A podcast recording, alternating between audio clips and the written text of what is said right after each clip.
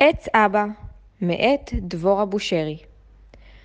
אבא, אני רוצה עץ לטפס עליו, אמרה חנה. אז תתאי לך עץ, אמר אבא. חנה צחקה. אבל אני רוצה עץ לטפס עליו עכשיו, היא אמרה.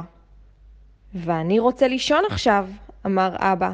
נשען על גזע עץ החרוב ועצם את עיניו. העץ היה צעיר ובקושי נתן לו צל, אבל חנה ידעה שזה העץ האהוב על אבא. אוף, אבא, אמרה חנה, אל תישן. חנה הביטה סביבה וחיפשה עץ לטפס עליו. האקליפטוס היה הגבוה מכולם. על האדמה סביבו היו פזורים גרגירים דמויי פעמון על מצע רך של קליפות גזע עץ. זה יהיה העץ שלי, החליטה חנה, וכדרכה לא חיכתה אפילו רגע וניגשה אליו. כי אם רוצים משהו, אז עדיף עכשיו. חנה חיבקה את הגזע הירקרק. היא התאמצה בכל כוחה להרים אליו את גופה. אבל הגזע היה חלק, וכפות ידיה של חנה החליקו. חנה הביטה סביבה וחיפשה לה עץ אחר. במרחק מה עמד עץ אורן נחמד. צרובליו היו פזורים סביבו כמו כדורי משחק עליזים.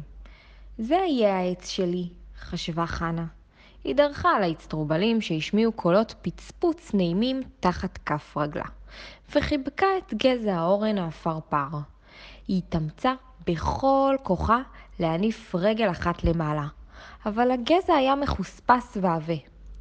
כפות ידיה של חנה נשרטו.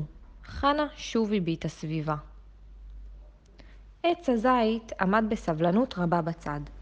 לגזעו שקעים וגם זיזים. יופי של עץ! מיד הציבה חנה כף רגל על אחד הזיזים, נאחזה באחד הענפים והניפה את כל גופה לצמרת. אבא!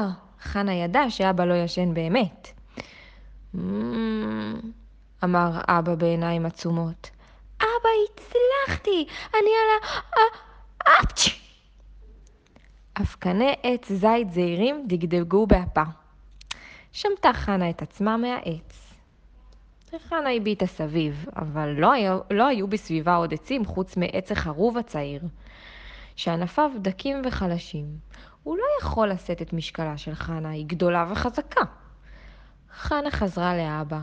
אבא, אני רוצה עץ לטפס עליו. אבא פקח את עיניו.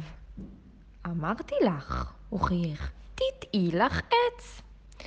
אבא קרץ לחנה, קריצה עליזה, קריצה צהובה, קריצה שמשמחת אפילו את קרני השמש. עץ אבא, הוא אמר. עכשיו! שמחה חנה ומיד ניגשה למלאכה. חנה עיצבה את גזע אבא, שיעמוד איתן. היא נטעה בכוח זוג כפות רגליים שורשים. היא פשטה שתי ידיים ענפים. ידיו של אבא היו כבדות, אבל חנה חזקה. אחר כך כופפה לאבא צמד ברכיים זיזים עקומים. בסוף פרה את צמרת השיער ומתחה גבוה את הצוואר. עץ אבא, חנה הייתה מרוצה. לא חלק מדי ולא מחוספס מדי. ובדיוק מושלם בשביל לטפס. חיבקה חנה את גזע אבא, דרכה על הזיזים ומשכה בענפים. היי, אמר אבא, מתי גדלת ככה? רגע, אבא, סבלנות. עוד משיכה קלה, דחיפה קלה, וחנה קראה מצמרת העץ. הצלחתי! כבד, התלונן אבא, אני עץ זקן. הוא חרק, הוא חיבק את חנה חזק, יחד נפלו שניהם ארצה, על מצע של הצטרובלים ופעמוני גרגירי אקליפטוס. חנה נשענה אל החרוב לצד אבא. מי נטע את החרוב הזה, אבא? שאלה חנה. אנחנו חנה'לה, כשנולדת לנו. חנה ידעה שזו התשובה ואהבה לשמוע אותה. מתי הוא ייתן לנו פירות? הוסיפה חנה לשאול. היא הרגישה שעיניה נעצמות לה בשמש הצהובה. לא עכשיו, בעוד הרבה שנים, אמר אבא. אז בשביל מה נתנו אותו בעצם? שאלה חנה, וידע שהתשובה של אבא כבר תגיע אליה מתוך החלום. כי כשבאת לעולם, היו בו עצים חנלה, אמר אבא. רצינו שגם הילדים שלך יבואו לעולם שיש בו עצים. הוסיף אבא בלחש, כאילו הוא נזכר במשהו חשוב מאוד.